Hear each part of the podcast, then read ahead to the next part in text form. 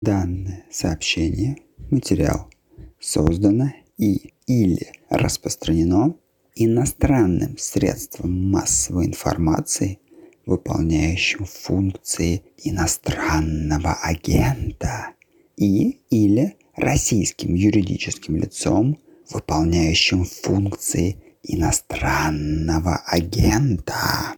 Привет, это Наташа Кондрашова, редактор «Что случилось?». Пару слов о подкасте. Сегодняшний выпуск будет последним в этом сезоне. Подкаст «Что случилось?» не будет выходить следующие три недели, а новый эпизод появится только 25 июля. Почему так? Ну, во-первых, редакция и так собиралась в отпуск. А во-вторых, Влад Горин неожиданно заболел, и ему нужно немного времени, чтобы восстановиться. Он просил передать, что с ним ничего страшного, что он уже очень по вам скучает, и что просит его извинить за внезапное исчезновение. Еще раз, следующий выпуск через три недели, 25 июля 2022 года. А пока слушайте выпуск о саммите НАТО, который мы записали вчера вечером.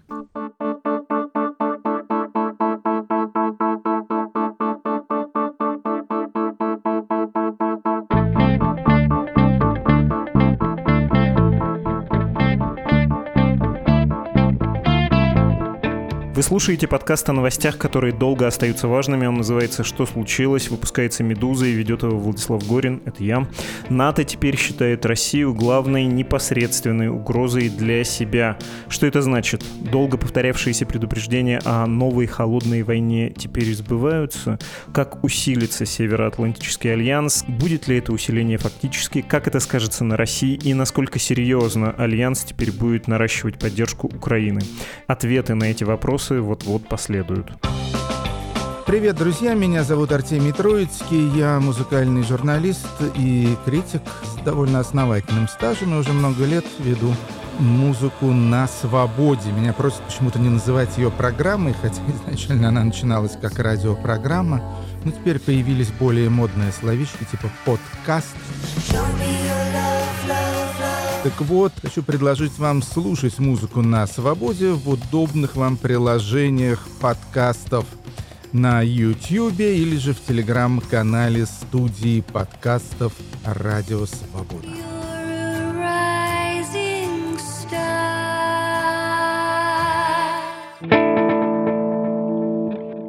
Кирилл Шамиев с нами сегодня специалист в области гражданско-военных отношений и политики безопасности. Здравствуйте, Кирилл. Здравствуйте, Владислав. Спасибо большое, что позвали меня. Очень рад быть здесь сегодня. Мы записываем этот выпуск вечером 30 июня под закат саммита НАТО в Мадриде. Его сейчас обсудим, но сначала, Кирилл, я правильно понимаю, что у вас сегодня и сейчас день рождения? Да, сегодня у меня день рождения, и вот я свой день рождения разговариваю с Медузой, что мне очень нравится. Отдельное спасибо за то, что в праздничный день, ваш праздник, говорить с нами. Поздравляю, конечно, лично Поздравляю от нашего подкаста, от всей «Медузы», рискну сказать, и от лица слушателей тоже. Очень мы рады тому, что вы родились, пишете статьи для «Медузы» и интервью даете.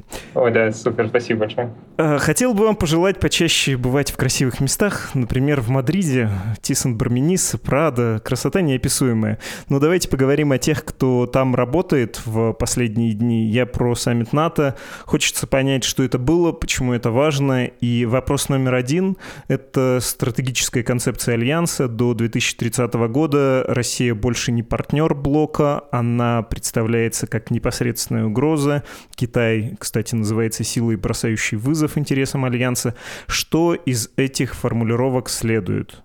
На самом деле, когда я прочитал стратегическую концепцию, она мне не показала чем-то неожиданным. В принципе, все было понятно из предыдущих заявлений и особенно из э, начала да, российско-украинской войны. Что можно подчеркнуть да, из опубликованного документа и сообщений, сказанных по поводу него? что Альянс готовится к полномасштабной обороне, по-моему, и даже используют термин как оборона на 360 градусов во всех, по-английски говорят, domains, да, во всех уровнях соперничества. Будет продолжаться усиление оборонных позиций, чтобы лишить потенциал любого вероятного противника. Из таких классических да, заявлений, там, как говорится, hard security, это, собственно, такая военная безопасность. Интересно, что они также фокусируются на гибридные угрозы, на информационную безопасность. Причем информационная — это не только IT-инфраструктура, но и в том числе информация, как вот, собственно, информация, что медиа делают, да, обмен — это пропаганда, то есть э, влияние с помощью информационных каналов — И вот эти гибридные угрозы, энергетические угрозы, они тоже начинают рассматриваться уже на стратегическом уровне как составные части безопасности и составные части возможного нападения. Еще до этого я участвовал в одной дискуссии, и тогда были уже обсуждения, примерно, может месяцев 9 назад, что есть понимание, что если Россия, например, решится вдруг нападать на страны-члены НАТО, то этому нападению будет предшествовать колоссальная, например, хакерская атака. Поэтому нужно к этому относиться очень и очень серьезно. И даже обсуждали возможность активации да, пятой статьи договора в случае хакерских атак, но, насколько я знаю, это пока очень такая зыбкая тема и все еще концептуально прорабатывается. Вы знаете, после того, как э, вчера это было сказано, я повторюсь, мы 30-го записываем, для слушателей это позавчера, про то, что это сейчас главная угроза непосредственная. Я уже встречал формулировки «вот, новая холодная война», «долгое противостояние», и хочется обсудить эту ситуацию холодной войны, потому что не такая уж она была и холодная в прошлый раз. Две сверхдержавы, которые вели свои блоки, вообще-то довольно часто воевали и в горячей форме, начиная с Корейской войны. Просто не прямо на территории друг друга, но вот э, с участием собственных военнослужащих. И как это было в плохой песне про Вьетнам, про летчика американского, который гермошлем захлопнув на ходу, русский ас Иван подбил меня. А теперь теперь что-то подобное будет, или когда НАТО делает вот эти заявления, речь по-прежнему идет о обороне. Никаких наступательных инициатив не предполагается. Смотрите, я сейчас, когда готовился, нашел такую интересную цитату, я ее приведу, но с одним упущением. Цитата. «Точные намерения неизвестны и не могут быть предсказаны с надежной точностью для целей военного планирования, однако необходимо учитывать максимальные намерения и возможности». Там в этой цитате называли конкретную страну. И эта цитата из 1949 года, а страна — Советский Союз. То есть именно в таком контексте говорили про Советский Союз в 1949 году в стратегической концепции в документах НАТО. Что она подразумевает? Это подразумевает, что мы можем не понимать, что происходит в Кремле, какие у них намерения, какое там здоровье у Владимира Путина и так далее. Надо готовиться к самому худшему. А самое худшее — это начало конвенциональной и неконвенционального использования ядерного оружия боевых действий между Россией и странами-членами НАТО.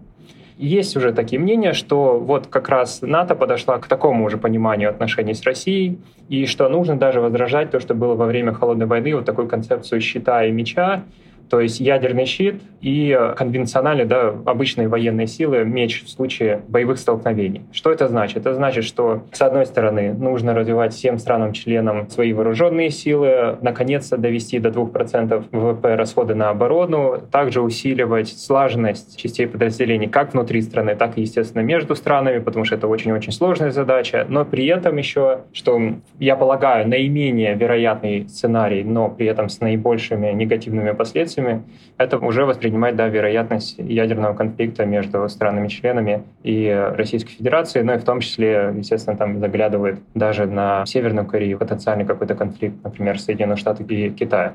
Так что ситуация действительно ухудшается, но что касается какого-то прямого боестолкновения, здесь очень сложно прогнозировать, но здесь есть один исторический пример — когда сейчас политики и ученые некоторые говорят, что вот, никакого столкновения абсолютно невозможно, потому что это приведет к ядерной войне, я вспоминаю войну в Корее, и тогда, на самом деле, есть очень интересное исследование, книги описаны об этом.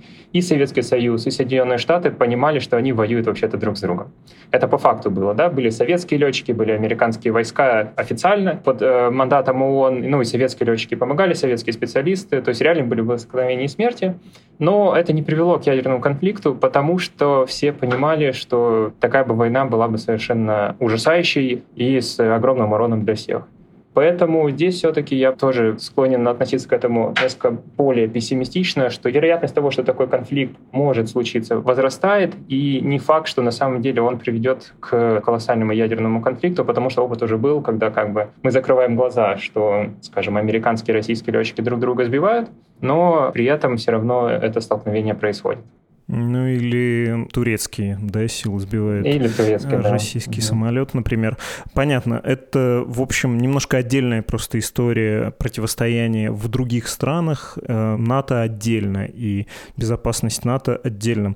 Давайте еще разберем то, что говорилось на саммите, то, что звучит громко, но, на мой профанский взгляд, выглядит скорее заявлением, чем чем-то фактически важным. Было сказано про силу быстрого реагирования НАТО 40 тысяч до 300 тысяч будет их увеличено количество. Балтийские страны, или, как теперь говорят, весь восточный фланг, Восточная Европа будут усилены за счет этих сил. Звучит лихо, было 40, стало 300, но на деле, насколько я понимаю, это значит, что вооруженные силы, находящиеся в своих странах, на своих местах базирования, они никуда не перемещаются, они не приедут в страны вдоль Балтийского моря, там не откроются новые военные базы.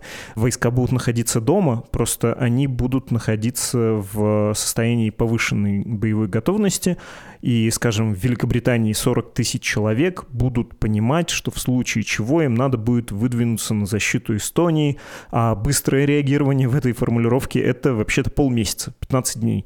Ну, то есть вот это усиление, это насколько серьезно? Зря я так пренебрежительно о нем высказываюсь или нет? Это важная вещь. Да, это отличный вопрос. Смотрите, немножко начну, может быть, с истории. В целом, силы быстрого реагирования НАТО, они были созданы достаточно давно, в начале 2000-х, и до 2022 года они активировались только в целях там, оказания помощи в стихийных бедствиях и обеспечения безопасности во время там, больших важных каких-нибудь саммитов и событий. Но, однако, 25 февраля 2022 года они были приведены в высокую готовность, понятно, после чего, после вторжения России в Украину. Это первое.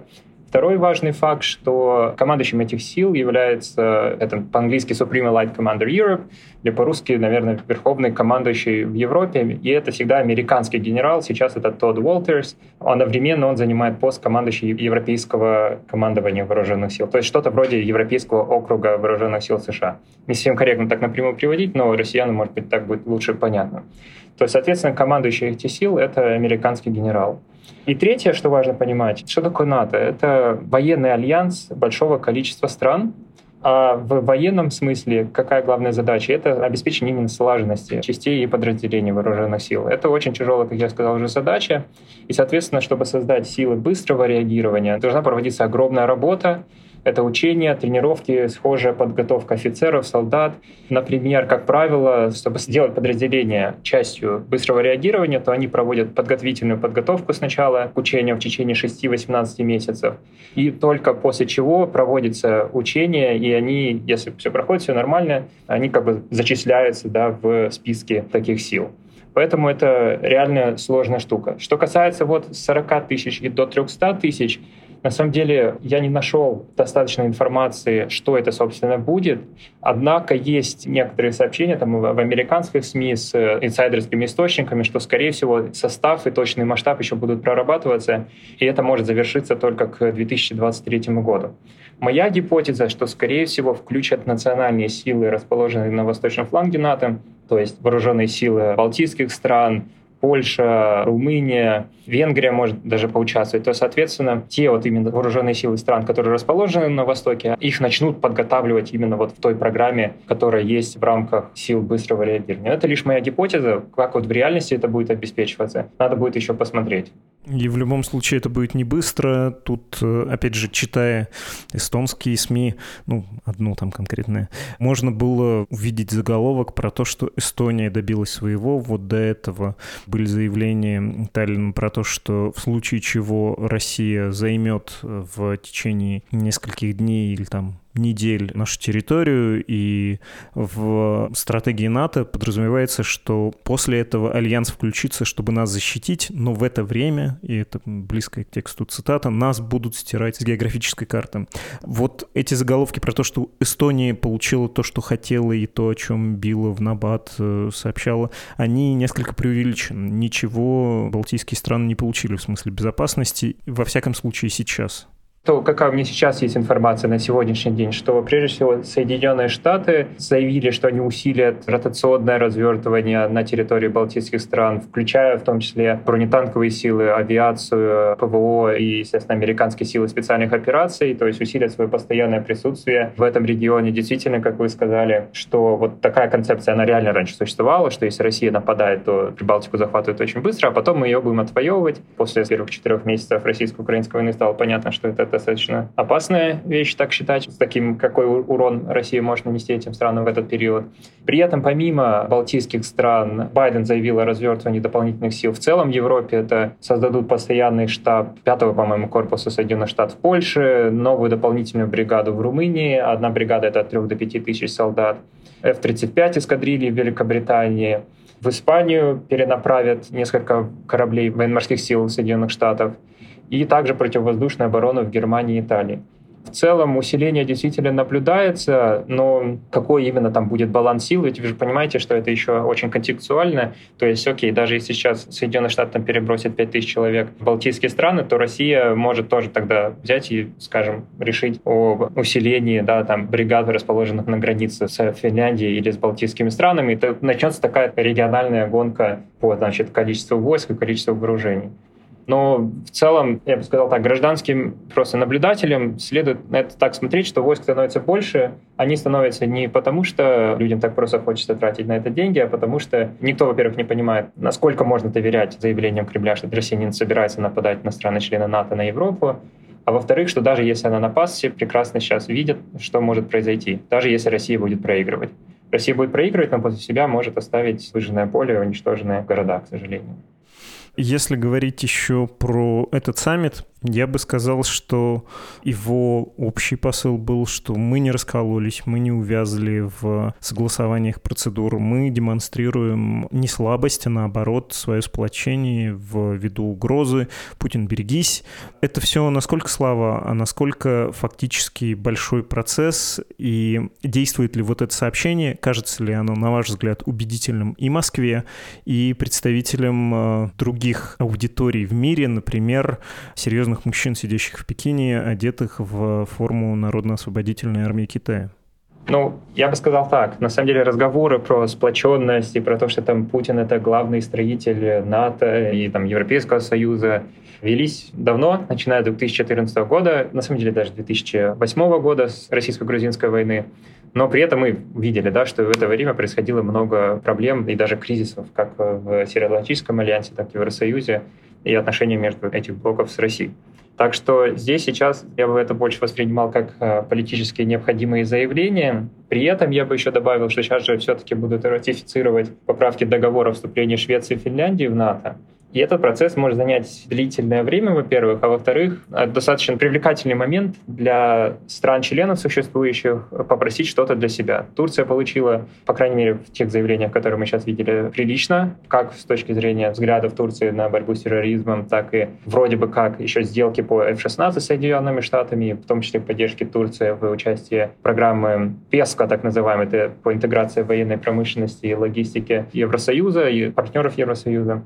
И я примерно себе представляю, что сейчас сидят другие правительства стран-членов НАТО и думают, угу, это интересная штука, надо, значит, что-то и для НАТО просить, чтобы, опять же, политически важный момент, э, есть шанс получить какие-то преференции, сделки э, там с э, Соединенными Штатами по вооружению или какими-то другими важными политическими моментами. Стран-членов много, к сожалению. Мы сейчас, я думаю, не сможем обсудить их все, да я не знаю все эти страны но вероятность этого повышается. И третье, я бы сказал еще, я здесь смотрю более прагматично, в целом увеличение числа стран-членов при помощи Финляндии и Швеции, как-никак, учитывая, что решение в НАТО принимается консенсусом, внесет дополнительные голоса, дополнительных игроков с э, правом вето, а так как Финляндия и Швеция — это страны достаточно самодостаточные с точки зрения своей безопасности, у них вполне боеспособные современные вооруженные силы, то я полагаю, что пространство для возможных в будущем скажем, несогласий или дебатов и замедление принятия решений может увеличиться, особенно по отношению к России, потому что понятно, что когда Финляндия находится на границе с Россией, и учитывая такую долгую и особую историю, то у Финляндии может быть особое мнение на, собственно, как нужно вести отношения с Россией. То же самое может быть каким-то идеологическим моментом, потому что все-таки Финляндия и Швеция — это достаточно прогрессивные страны, и решение, там, скажем, об интервенции там, на каком-нибудь Ближнем Востоке или Северной Африке тоже может воспринято негативно, например, этими странами. То есть из-за этого повышается вероятность несогласий да, внутри Альянса. Но, опять же, нужно понимать, что это нормально для демократического процесса. Как мы сейчас видели на примере Турции, Швеция и Финляндия, эти э, несогласия, разногласия, они преодоляются, поэтому здесь как бы нет ничего такого критичного. Ну и последний момент, это что, собственно, Россия может еще делать, я бы смотрел в сторону энергетической безопасности и российской энергетической политики и приближающейся осени и зимы, особенно в контексте, если Швеция ратифицирует э, поправки в договор на принятие Швеции и Финляндии не успеет сделать да, до, собственно, периода отоплений, я полагаю, у меня нет знакомых в Кремле, но я полагаю, что там думаю, угу, ну сейчас мы посмотрим, как вы будете принимать, когда у нас вдруг поломки на газопроводе или при поставках нефти случатся. И это, конечно, будет достаточно такая печальная, но понятная в политическом плане история попытки давления на стран-членов Евросоюза и НАТО, чтобы они как минимум замедлили процесс принятия, а как максимум даже, может быть, поставили свое вето. Но в целом здесь я смотрю, опять же, оптимистично. Это может быть дольше и проблемней, но я думаю, НАТО все равно это преодолеет. Потому что Финляндия и Швеция — это очень важные, как по-английски есть слово assets, да, такие очень важные страны, которые могут серьезно усилить в техническом плане возможности Североатлантического альянса. Ну и столько же сил было, в том числе политических ресурсов, инвестировано в их принятие.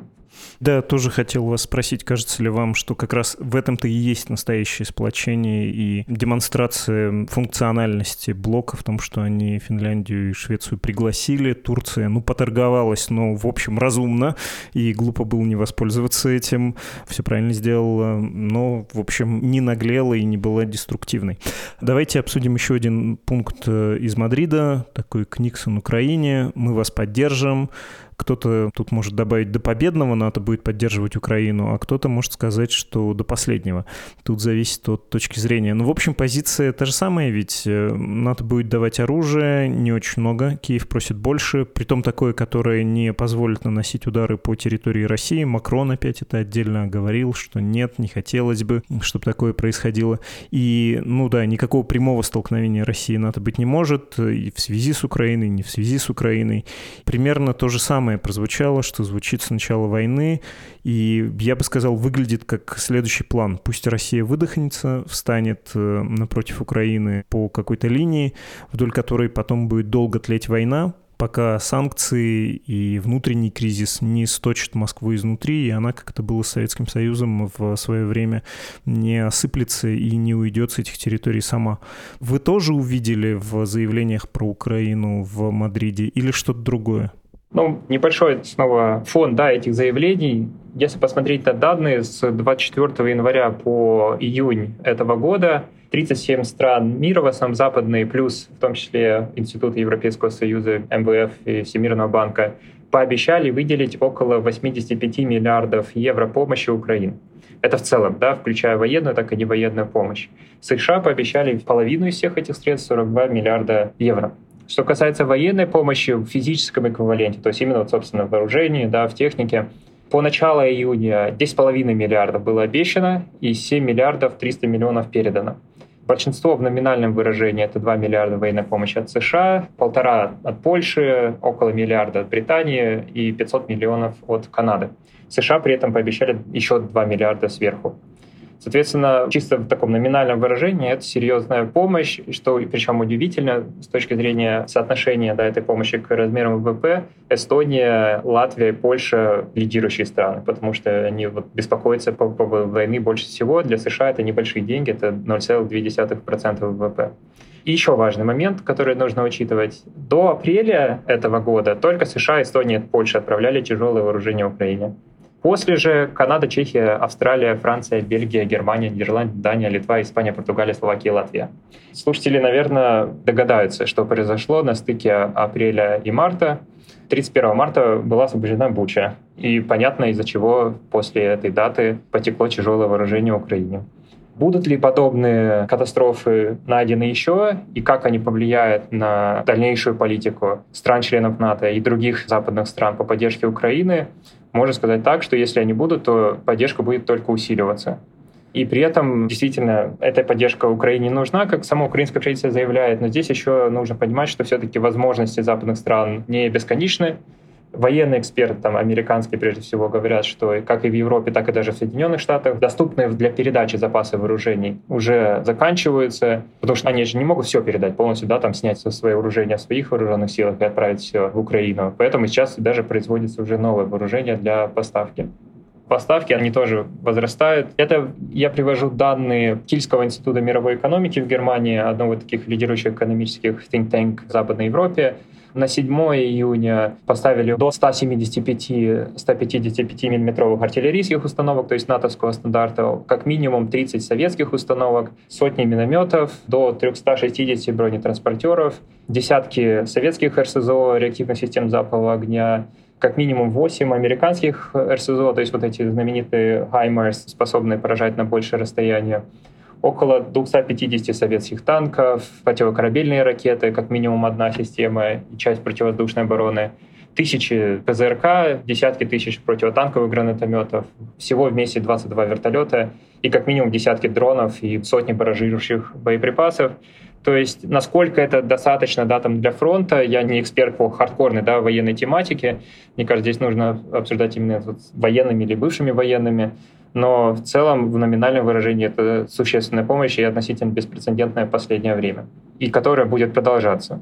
Что касается общей стратегии, есть все-таки понимание, что, скорее всего, вот заявление Украины и президента Зеленского, что они будут воевать до полного освобождения территории, несколько нереалистичны благодаря потерям вооруженных сил Украины, но и в целом истощением экономики и, опять же, вооружения, как я сказал, западных стран. Поэтому уже появляются сообщения, опять же, американских журналистов с источниками из, там, из Белого дома, что начались обсуждения, собственно, как повлиять на администрацию в Киеве. Я сейчас дипломатично скажу, повлиять на их определение термина «победа». Да, то есть насколько этот термин «победа» будет включать освобождение Крыма и всего Донбасса, который, по моему мнению, абсолютно нереалистично, потому что просто Россия уж точно Крым отдавать не будет никаким способом. И насколько есть возможность повлиять, собственно, на Украину, что Зеленский, да, и еще немаловажно, украинское гражданское общество поняло, что нужно идти на переговоры и заключать какие-то, по крайней мере, перемирия, скажем, на более скромном основании. Но, естественно, никто никогда не допустит, что можно будет считать, что там Украина проиграла. Буду помогать Украине максимально для того, чтобы Россия не смогла добиться тех целей, которые на самом деле очень постоянные, флюидные. Кремль их меняет, как мы уже видели, да, одни цели были заявлены в феврале, сейчас уже другие. Ну, по крайней мере, в целом, чтобы как можно меньше Украина своей территории потеряла. Последний вопрос, и он будет касаться реакции западных стран, включая стран НАТО, в первую очередь стран НАТО, на ситуацию, когда ядерная держава, конкретно Российская Федерация, но она может оказаться не одна в этом положении, создать это положение, проводит агрессивные действия в отношении соседнего государства, не включенного в тот же блок НАТО, и это никому не нравится, но сделать с этим что-то сложно. Каким образом будет блок двигаться, и видите ли вы по мадридскому саммиту, что тут какой-то прогресс есть, потому что, ну, на мой скромный взгляд, э, нет его. Грузию и Украину с восьмого, да, кажется, года, со времен румынского саммита НАТО, им говорили, что мы, в общем, не против, чтобы вы стали частью альянса, но по большому счету не было такого очевидного приглашения, не было очевидного процесса включения включения этих государств быстрого в систему безопасности, связанную с Североатлантическим альянсом. Как вам кажется, урок какой-то извлечен, и будет ли он действовать в отношении России, соседей у нее, не включенных в НАТО, в общем, еще достаточно, мало ли чего, в отношении Китая и так далее, и так далее? Уф, это отличный вопрос и очень объемный, многосоставной. С одной стороны, вы спросили про то, собственно, как НАТО и в целом страны-члены этого альянса будут реагировать на возможные интервенции как со стороны России и других стран в другие страны. А второй уровень — это вероятность поддержки членства новым кандидатам, новым странам, которые заявят о желании вступить в Североатлантический альянс. Что касается потенциального вторжения, в принципе, я полагаю, что реакции на какие-то возможные российские авантюры, военные авантюры в приграничных странах будет оставаться похожей. Военная поддержка этих стран, не знаю, на какие еще есть, возможно, санкции, большая изоляция России, чтобы лишить России вообще какой-либо возможности продолжать эти действия в будущем. Насколько России хватит ресурсов, это большой вопрос, потому что на самом деле Россия уже удивляет в некоторых аспектах. Думали, что и российская экономика быстрее развалится, и что запасов там ракет у России меньше. Как оказалось, и экономика не сильно сразу свалилась, и ракеты производят новые для ударов по Украине. Поэтому здесь очень динамично, здесь надо смотреть в контексте конкретного конфликта, и сравнивать конфликты очень сложно. Тем более, учитывая, что все-таки это секретные моменты, связанные, да, собственно, с производством вооружения и там баланса сил. Что касается включения новых стран в Североатлантический альянс, в принципе, понятно, что Украине пока далеко до вступления НАТО, и не факт, что она состоится. В случае Украины это, естественно, продолжающаяся война, да, и оккупация ее территории. Во-вторых, это проведение реформ, даже не только военных, потому что Украина в целом неплохо справлялась с реформированием своей армии, а больше политических, потому что надо в том числе учитывать да, демократические институты, прозрачность государственных институтов, борьба с коррупцией и так далее. С Грузией, кажется, здесь схожие будут проблемы опять же, тоже по реакции России смотреть. И, во-вторых, все-таки Грузия несколько стала отставать по прогрессивным реформам в сфере политических свобод, в сфере прозрачности государственного управления, ну и в целом деолигархизации экономики. То здесь схожая история с вступлением в Евросоюз. И напомню, что Грузии даже пока не дали статус кандидата в члены Евросоюза именно потому, что Грузия действительно сильно замедлилась в реформировании своей экономики и государственной системы. Что касается конфликтов на территории другого полушария, то здесь нужно, кстати, отметить, что на этот саммит НАТО пригласили, сейчас я могу ошибиться с полным списком, но там, по-моему, Новую Зеландию, Австралию и другие страны Азии. И на это надо смотреть в контексте противостояния с Китаем, Китай тоже назвали вот в новой стратегической концепции этого года. Сила, угрожающая интересам стран-членов НАТО. Да, вот это, именно таким вот термином. Понятно, я думаю, что здесь на Китай смотрят только в контексте расширения его экономической мощи, и когда расширяется такая экономическая мощь, то появляется политическая возможность изменить международные институты, ну и, собственно, подвинуть роль Соединенных Штатов и западных стран в международных правилах, да, в международных институтах. Но до военных каких-то вопросов здесь, ну, понятно, здесь есть вопросы Тайваня, который больше, мне кажется, отношения между Соединенными Штатами и Китаем. Но я не специалист по Китаю, однако полагаю, что смотря на то, как сильно отреагировали западные страны на вторжение России в Украину, то Китай сильно подумает, насколько нужно военным путем решать вопрос Тайваня. Понятно. Спасибо вам огромное. Гостем, собеседником, главным действующим лицом подкаста «Что случилось» был сегодня Кирилл Шамиев, исследователь гражданско-военных отношений и политики безопасности. Спасибо, Кирилл. Еще раз с днем рождения. Спасибо, Владислав. Был рад поговорить.